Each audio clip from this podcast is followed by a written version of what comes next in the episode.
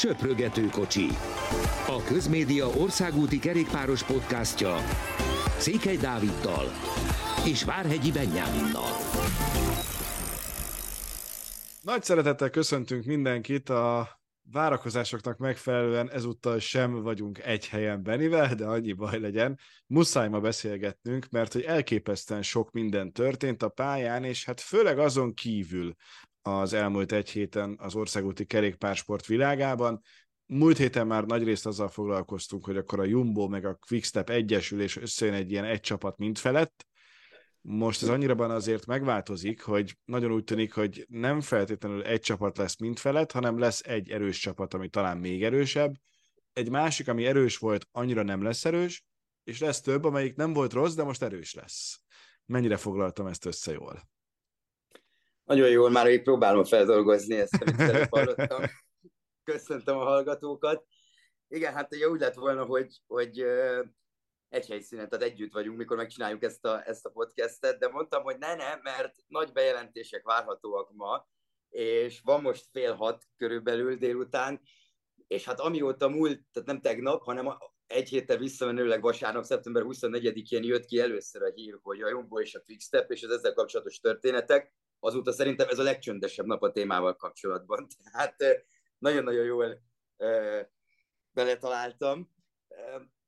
A helyzet az, hogy még mindig a sötétben tapogatózunk szerintem, és az egy dolog, hogy mi igen, de ma néztem a Coppa Bernocchit, és azért hát a Quick Step és a Jumbo uralta ezt a versenyt, tehát elég érdekes volt, ugye egy 10 fős csoport alakult ki, és ebben volt 3 Jumbos és 3 Quick Stepes, és össze is dolgoztak, szóval picit így a híreket tekintve azért ez érdekes volt, de igazából azért hoztam fel magát ezt a versenyt, mert ugye itt indultak Jumbos és Quick Step versenyzők is, akiket kérdeztek, tehát nagy nevekről van szó, Wout van Aert, aki nyert is, Julian Alaphilippe, és ők beszéltek arról, hogy mi van ezzel a helyzettel. A Jumbónál érthetően nyugodtabbak, a Quick Stepnél pedig nem tudnak semmit. Szóval erre utaltam, hogy ez egy dolog, hogy mi nem tudunk sok mindent, de a versenyzők sem, és a csapattagok sem.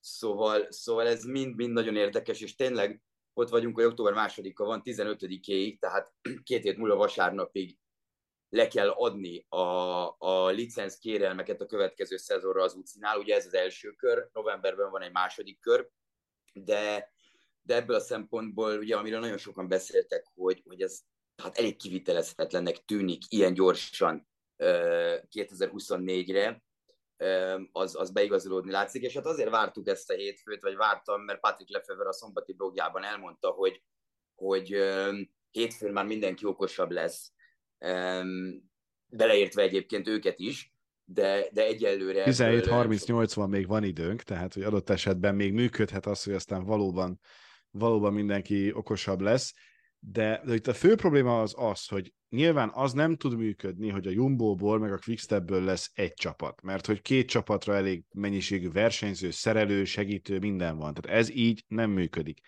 Valakiknek más csapathoz, vagy adott esetben, és ez a brutális az egészben, utcára kell kerülnie, hogyha ez valóban így történik, ha csak nem az lesz, hogy végül minden marad a régiben, és az egész egy elfuserált, nem annyira komoly alapokon nyugvó sajtóhír volt, amiből aztán lett egy olyan balhé, aminek az alapja az nem is valós. Igen, ez is érdekes, mert nagyon sokan a kerékpáros világban, most gondolok itt Philip Zsírberre, Dan Martinra, ugye már 2 visszavonult nagyon nagy versenyzőre, de akár a mostani csapatfőnökökre, meg tényleg aki az egész kerékpáros világban dolgozik, hát elég vészjósló ezzel kapcsolatban, hogyha ez valóban megtörténik. Egyrészt, amit te is említettél, hogy az a 20 versenyző, aki ugye hát munkanélkül marad, októberben hova tud bekerülni, amikor ugye a legtöbb csapatnak már 1 vagy 2 vagy 3 helye van, abból is 1-2 egyébként olyan versenyzőnek, aki utánpótlás szintől jön föl. Szóval ez nem csak úgy megy, hogy akkor most az idén 40-en leszünk a keretben, mert ugye az szabályai erre nem adnak lehetőséget. Attól én nem félek feltétlenül, vagy nem tartok, hogy mondjuk egy Jumbónál, vagy Quick Stepnél dolgozó segítőszerelő ne találna munkát. De akkor is egy nagyon-nagyon kényes helyzet, és nyilván mindenki nem fog, tehát ez világos, mert nincs egyik csapat se, aki 40 szerelővel megy neki, vagy tehát most mondok egy számot, XY számú segítővel, ez sem így működik. Szóval ez is nagyon nehéz kérdés, amit össze kell még szintén hozni azok a technikai szponzorok, tehát gondolok itt akár a kerékpárra, ugye Cervelo legyen, vagy Specialized legyen, gondolok itt a mezre, a mezmárkára, de akár mindenféle kis alkatrész, ugye az egész belépítése Jumbo talán tavaly váltott Shimanóról SRAM-ra, szóval itt nagyon-nagyon sok olyan szponzori kérdés van, amit elég nehéz eldönteni. Amit szintén fontos megemlíteni, hogyha mondjuk ez a két csapat egyesül, ahogy ezt a szót érteni kell, ugye abban a pillanatban azok a versenyzők, akik nem maradnának ennél a csapatnál, vagy nem tudnak itt maradni, mert nem férnek bele abba a 30-ba, amit az új vezetőség gondol, őket ki kell fizetni. Szóval ami le van írva a szerződésükben, ha mondjuk tart 25-ig, és keres évi 1 millió eurót, akkor 2 millió eurót neki ki kell fizetni. Jó, ami ugye érdekesek. Lehet igen, azt közös megegyezéssel bontani, tehát ezt azért annyira készpénznek ne vegyük, de nyilván rosszul nem akar járni a versenyző. Igen, tehát ez is ugye főleg egy szabály miatt mondtam. A másik lehetőség pedig az, hogyha nem egyesül a kettő, hanem az egyik átveszi a másikat, akkor pedig az a csapat, akit átvettek, tehát mondjuk adott esetben a Quick Step tűnik úgy, hogy inkább becsatlakozna a mostani még Jumbo Viszmához, akkor azok a versenyzők, akik alapból nem jumbósok voltak, hanem a másik féltől jönnek, az ő szerződésük azonnal megszűnik, és újra kell tárgyalni. Mert például ezt úgy kell képzelni, most nyilván Remco Evenepoelt hozom példaként, hogy neki van egy bizonyos szerződése, és amit Patrick Lefeverrel és a Quick Step csoporttal kötött meg, tehát aki ugye Lefevernek 20% a tulajdon része a Quick Stepben, tehát ő azért nem a legfontosabb szereplő ebben egyébként, abszolút nem. De viszont az Evenepoel szerződés az ugye a Quick Steppel van, tehát az nem tudja csinálni a Jumbo, hogy ők ugyanazért átveszik, mert Remco újra tárgyalhatja a szerződését. És ugye erre írta a tegnapi Lekip egy nagyon-nagyon érdekes dolgot, hogy ez úgy néz ki ez a dolog jelenleg, hogyha ez megtörténik, ez az egyesülés, átvétel, teljesen mindegy, mert egyelőre nem tudjuk, hogy milyen formában jelenik majd ez meg, ha megjelenik, akkor Remco Evenepoel 5 perc múlva egyébként alá fog írni az Ineoshoz, mert ő nem hajlandó a Jumboval dolgozni. És Geraint Thomas is ezt említette meg meg nem mondom, hogy múlt hétfői vagy keddi podcastjében, ugye Lukróval, hogy a Jumbo utálja Remkót, Remco utálja a Jumbót, és Roglič is utálja Remkót nagyon, tehát számára az elképzelhetetlen. Nyilván ezzel egy szép kis ilyen pletykát, vagy olajat öntöttek a tűzre, ha még kellett, de nagyon-nagyon sok a kérdőjel tényleg, és ezért hártam mondjuk ezt a napot, hogy ma délelőtt mondjuk már arra kellek, hogy hoppá, reggel 8-kor kijött egy ilyen hír, hogy ez meg ez történt. Na most ez nem történt meg, pedig egész nap nézegettem a telefonomat, hogy mit lehet találni, de egyelőre semmi ilyen nincsen, szóval nagyon-nagyon sok a kérdőjel, nagyon-nagyon sokat lehet találgatni nyilván, hogy mi hogy fog kinézni, az biztos, hogy mondjuk a Quick Step versenyzőinek ez egyáltalán nem egyszerű, és akkor még arról nem is beszéltünk, ami szintén egy múlt hét közepi, hogy az Amazon például lehet, hogy beszáll, csak mondjuk az Amazon is hogy száll be, ugye 15 milliót emlegettek, de ez a 15 millió, ez több helyen olvastam, hogy ez nem készpénz lenne, vagy nem is tudom, tehát ez a rendes összeg, hanem marketingben 15 millió. Barter. Tehát ez lehet, hogy... Igen, szóval ez is egy nagyon nagy kérdés. Hát tényleg várjuk a fejleményeket. Egyre nehezebben tudom én ezt elképzelni, hogy 24-re ez megtörténjen, de látunk már sok érdekes dolgot mostanában. Igen, itt ugye szerintem a legérdekesebb az egészben az, hogy mi lenne az álomforgatókönyv. Mert nyilván el lehet a másik irányba is indulni, hogy fú, mi lesz akkor, hogyha itt mindenki ugyanabban a csapatban teker, rémunalmas tesz az egész, hozzátéve, hogy azért amíg meg nem mondták, hogy akkor itt most nincs támadás, tehát egy ilyen meg nem támadási szerződést nem kötöttek legalább virtuálisan házon belül, addig ez egy egész jó kis Vuelta volt. De ha a szívünkre tesszük a kezünket, és Valter Attila egy másik csapatban teker, vagy uram, bocsánat, nincs Valter Attila, úgy egyáltalán. Hát én megőrülök attól a Jumbo fölénytől, ami jelen pillanatban jellemzi az országúti kerékpársportot. Tehát múlt héten azon nevettünk, hogy van 3 ember a dobogó első, második, harmadik fokán, és akkor utána jött egy Európa-bajnokság, ahol egy teljesen másik első 3 volt kivétel nélkül a Jumbótól. Ez engem nem érdekel úgy, mintha lenne normális csata. Ez ugyanaz, mint Forma 1-ben úgy esik a Forma 1 nézettsége azáltal, hogy Max Verstappen már az első versenyt megelőzően világbajnoknak mondhatja magát kis túlzással, mint annak a rendje, és tökre érthető, hogy egész egyszerűen nem izgatja az embereket az, hogy nagyon viccesen a TikTokon van a 8 másodperces összefoglaló, hogy és elrajtolnak az élen Max Verstappen, és Max Verstappen megnyerte, és akkor helyettesíts be, melyik nagy díjat. Ugyanez lenne a Jumbo-val.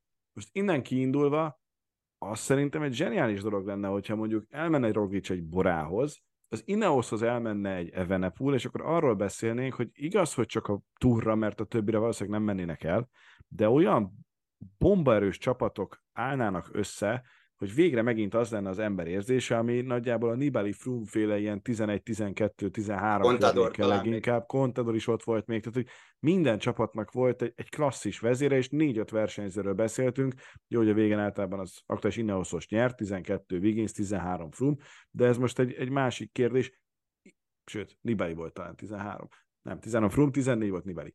És hogy ez az, ami a leginkább szerintem jót tenne a kerékpársportnak, hogyha ezt így szét lehetne robbantani, és halkan teszem hozzá, ebben az esetben még az sem lenne egy olyan túlságosan nagy meglepetés, ha Valter Attila egy nagyon komoly szerepet kapna valamelyik 3 hetesen, mint nem segítő.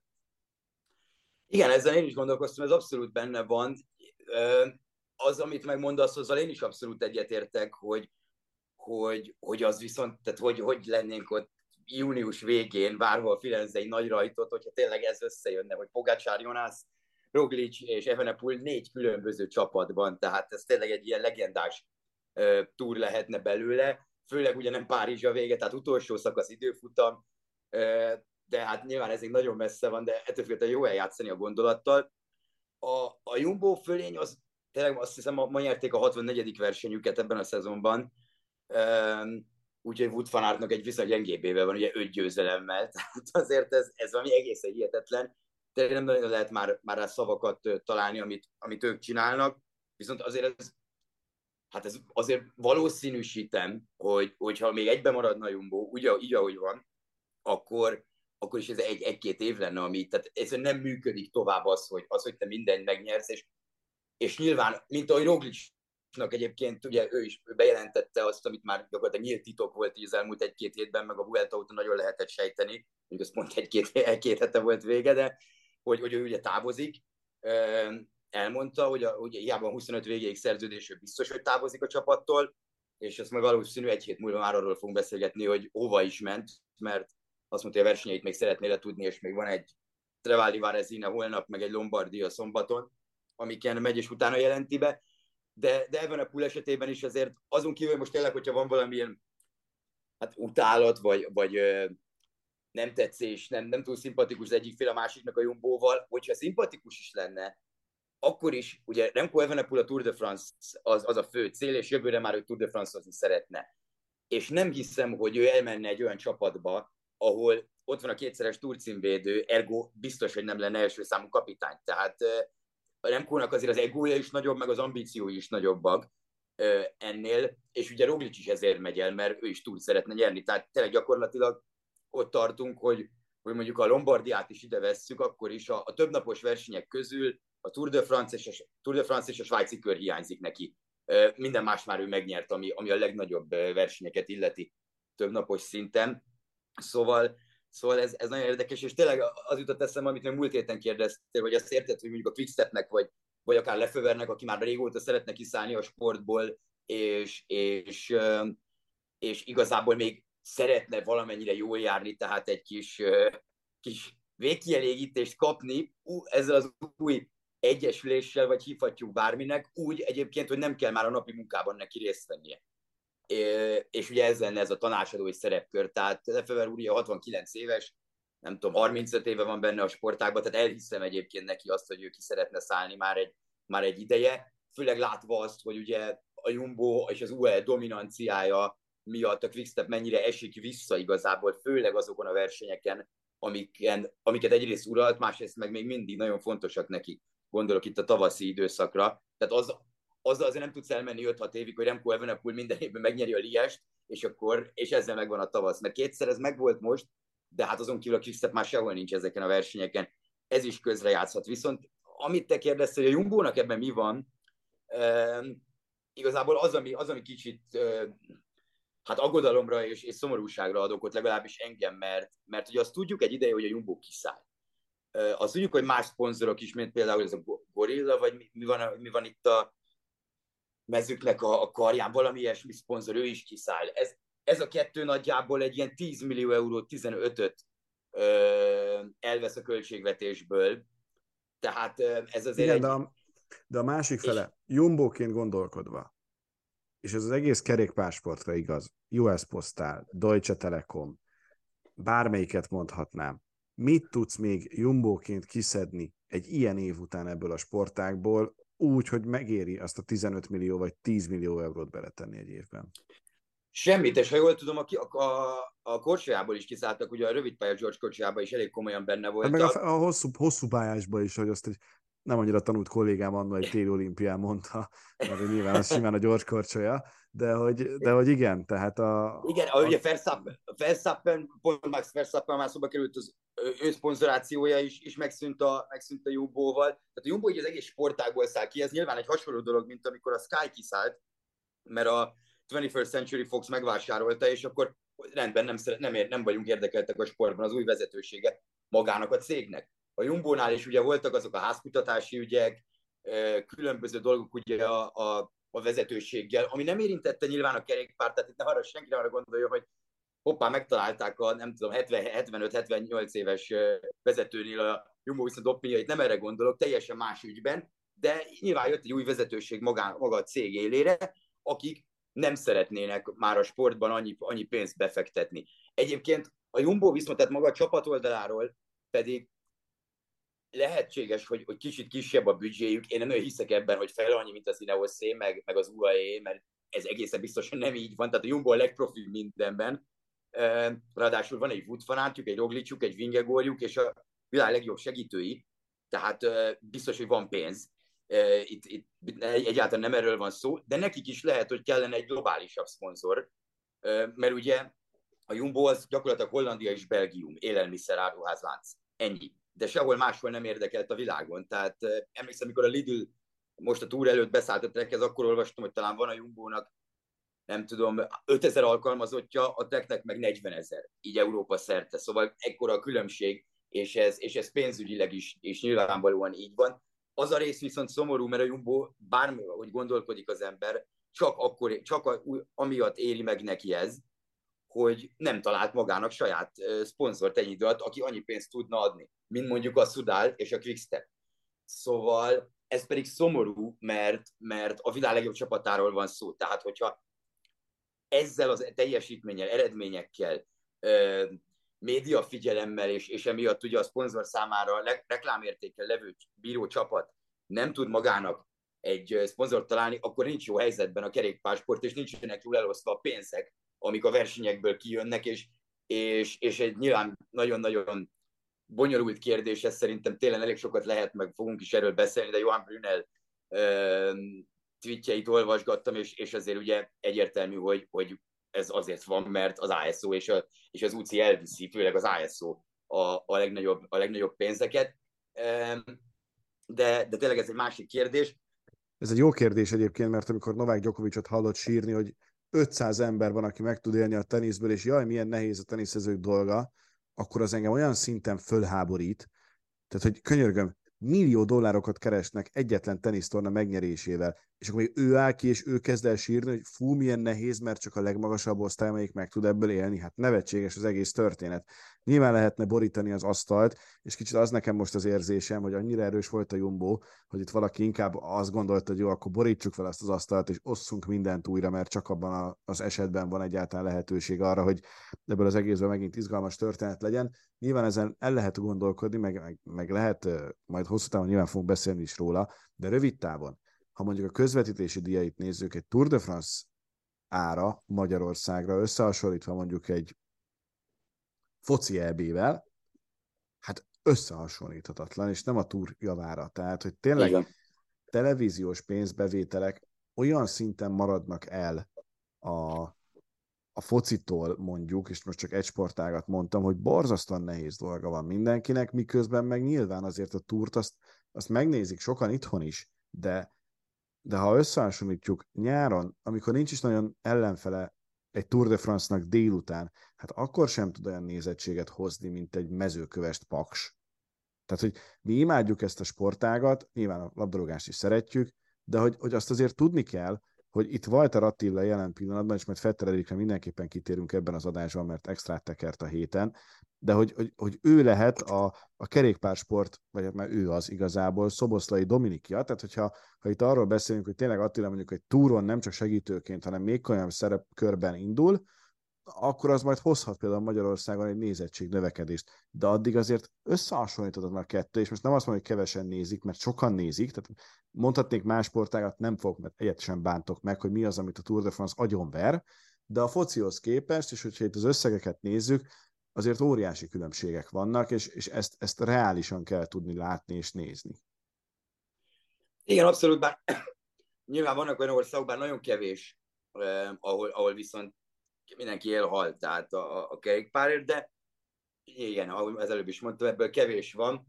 De itt főleg arra céloztam, hogy a csapatok, mint ahogy most látjuk, hogy folyamatosan milyen vékony jégen táncolnak. Tehát itt arról beszélünk, hogyha most az UCI idei csapat táblázatát megnézzük, ha a Jumbo első, vagy nem, talán a Jumbo második, mert az UAE szerintem, aki a legtöbb pontot gyűjtötte, de igazából ez most lényegtelen, a Jumbo a legjobb csapat, ezt látjuk, megnyertek a 3-3-es, ezből nincs kérdés, és akkor arról beszélünk, hogy a harmadik vagy negyedik legjobb csapat, a Quick Step van ilyen helyzetben, ami azért nagyon-nagyon durva. Tehát, hogyha azt hallanám mondjuk, hogy teszem azt, most tényleg mondtam valamit, a Movistar és az Astana szeretne egyesülni, próbáltunk két olyan csapatot keresni, akik azért viszonylag közel állnak felfogásilag, ugye rengeteg a spanyol ajkú versenyző, akkor mondjuk azt én személy szerint sokkal jobban meg tudnám érteni, és valószínűleg sokkal flottabbul menne az egész, mert arról van szó, hogy mind a kettőnek van igénye arra, hogy itt leginkább arról van szó, hogy a legjobb csapat nem nagyon talált olyan szponzort, aki annyi pénzt tudna hozni, amennyire nekik szükségük van a fejlődéshez, mert nyilván a Jumbónak is fejlődnie kell, mert a többi csapat is azt próbálja, tehát ez egy dolog, hogy most ekkora a különbség, de nyilván ez nem lesz mindig így.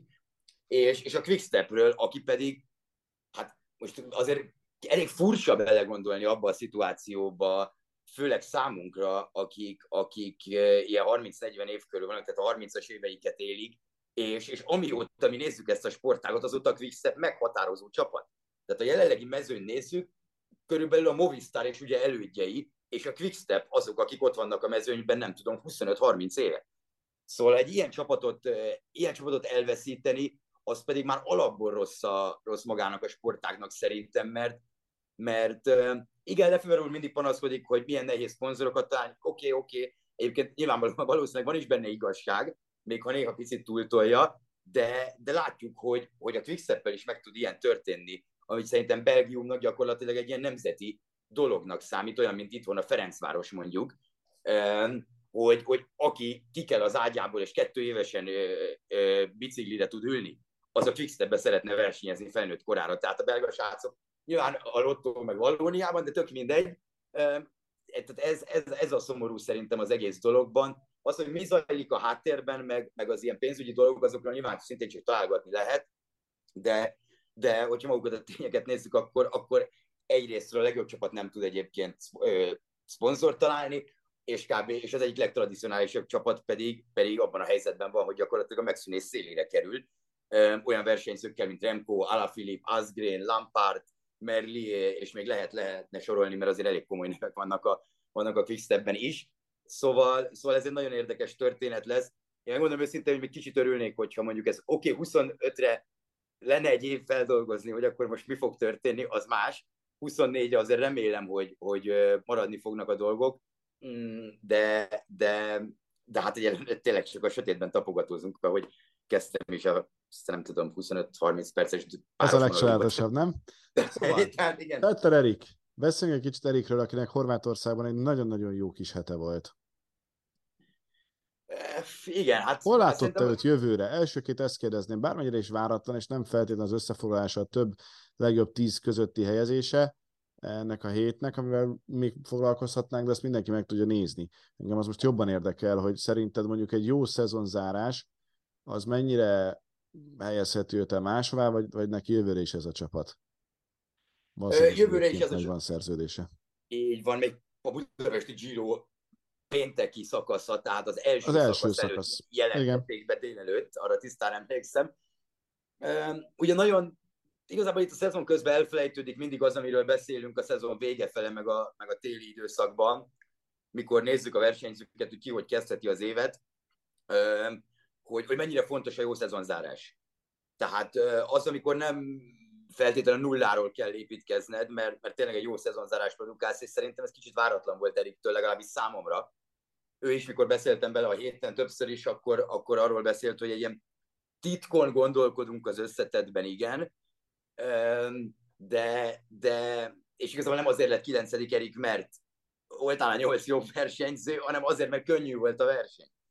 Tehát azzal megnézzük, hogy Luis Aulán nyerte meg, Alexander Kristoff lett a második az összetettben, akkor azért látjuk, hogy ez a horvát kör ez nem volt a legselektívebb verseny, sőt, igazából tényleg marha könnyű szakaszokat raktak be, még a király szakaszokra is. Az első két nap az egy ilyen vicc volt gyakorlatilag, de még a versenyzőknek is. Viszont a kérdésre visszatérve, nagyon-nagyon fontos az, hogy most tényleg jól zárja ezt a szezon, mert nagyon nehéz éve volt Eriknek. Tehát, hogyha tényleg itt nagyon megint rossz eredmények jöttek volna, az önbizalom szempontjából is azért bukó lett volna, és szerintem egy kicsit a csapatnál is meglepődtek. Legalábbis ahogy olvasgattam, amiket Jesus Hernández sportigazgató nyilatkozott, hogy nagyon-nagyon boldogak ettől az eredménytől, hogy Erik már ilyen magas szinten van azután, hogy ennyit kihagyott.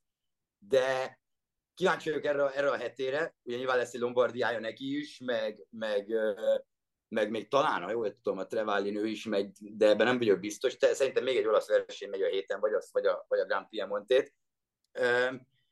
És hát jövőre pedig el kell kezdeni jó eredményeket hozni, és szerintem nyilván neki is ez lesz a cél, amikor majd leülünk vele beszélni, hogy szeretne egy újabb ugrást, vagy egy ugrást jövőre. Ugye elmegy Fortunato, elmegy Albanese, a csapatnak a két legerősebb versenyzője volt az elmúlt két évben, az a két úriember, Fortunato Astana, Albanese pedig, ha jól emlékszem, Arkea, akik ma jelentették be Senesált, ami szerintem egy elég jó igazolás az Arkeának.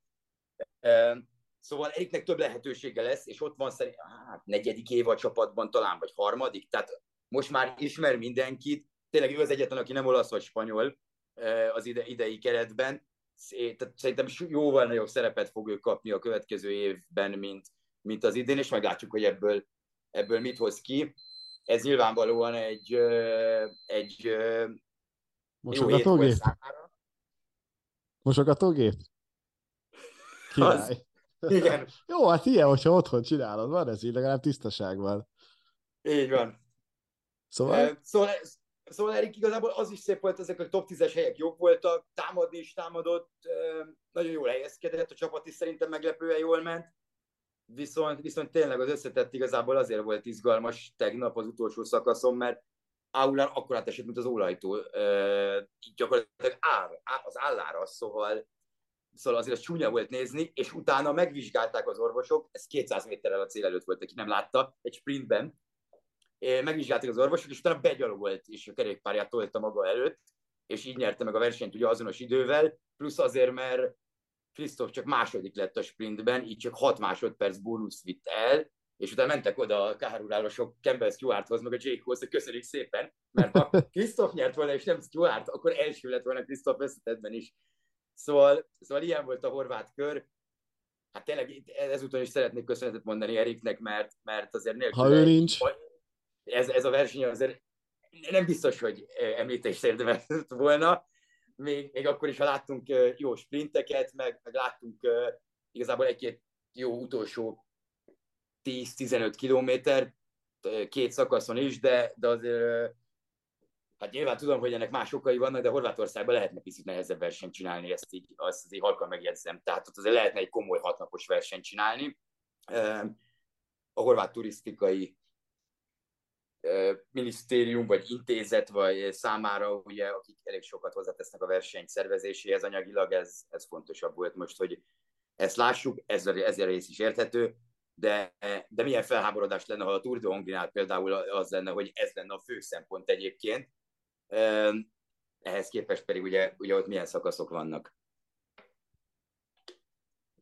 Beszéljünk még egy kicsit szerintem. Egyrészt Tour de Hongrie most eszembe jutott május 8-12 jövőre, de ezt majd kifejtjük, hogyha már van mit kifejteni. A másik pedig Arnaud De Lie szenzációs teljesítménye, aki tényleg ember felett itt nyújt már most. Ha valaki nem látta, érdemes rákeresni, Twitteren nyilván fönt van, hogy hogyan tudott egy lábbal betekerve is, vagy szerintem az Eurosport honlapján is betekerve nyerni úgy, hogy gyakorlatilag a többiek mindent megtettek, és még így sem volt esélyük. Nekem egy nagyon-nagyon izgalmas versenyző, és nagyon jó látni azt, hogy mennyit fejlődött az elmúlt időszakban. Igen, pont ő is ezt emelte ki, ugye a Famen Arden klasszikról van szó, amit tegnap rendeztek. Ugye Deni csak két verseny nyert a héten, mert kettőn indult.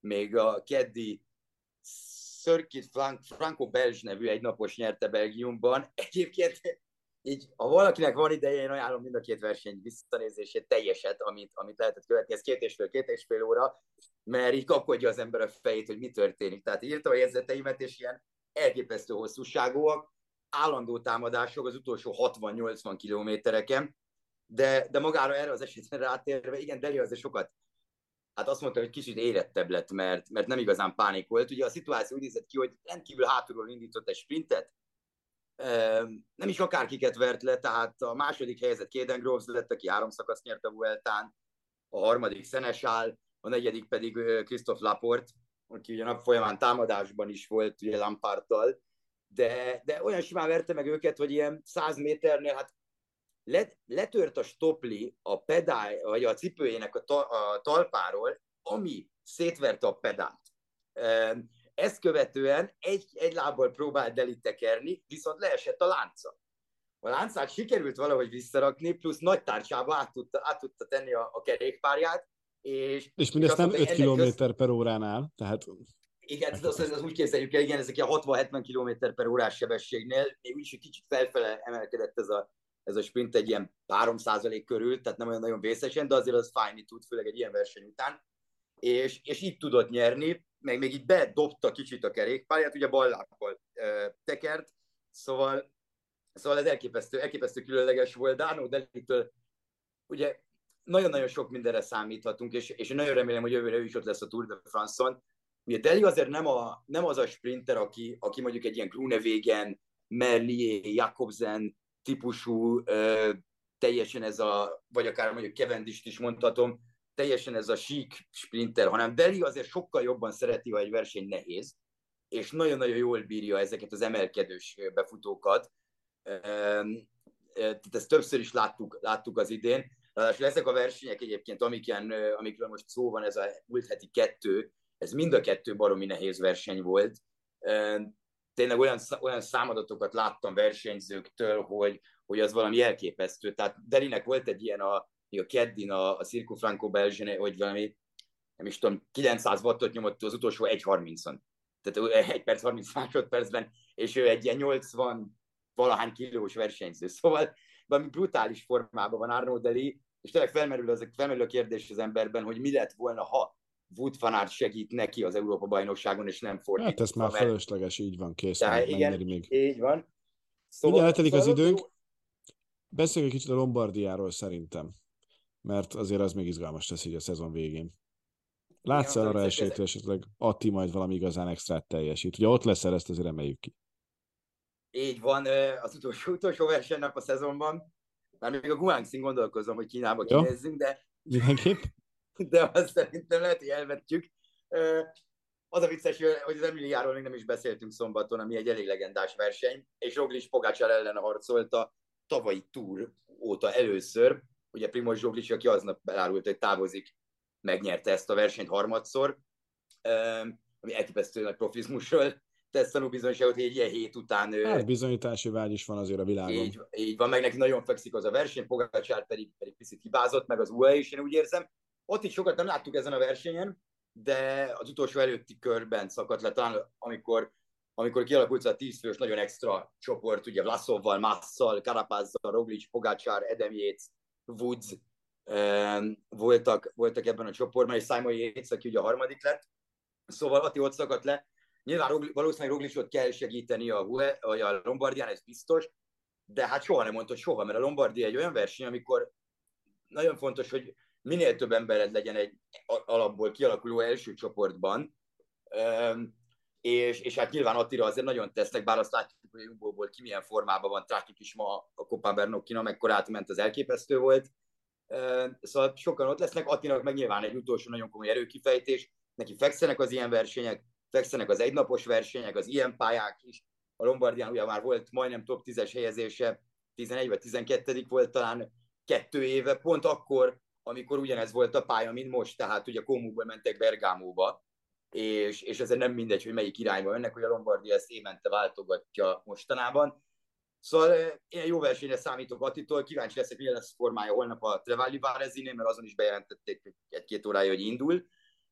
Szóval bizakodó vagyok, hogy még egy szép nagy eredményt oda tud tenni, akár holnap, akár pedig szombaton. A Lombardia pedig egy ilyen keserédes verseny lesz, mert gyakorlatilag tényleg a szezont zárja le. Még lesznek utána azért versenyek, de ez az utolsó World Tour verseny, és a legnagyobbak azért itt fejezik be.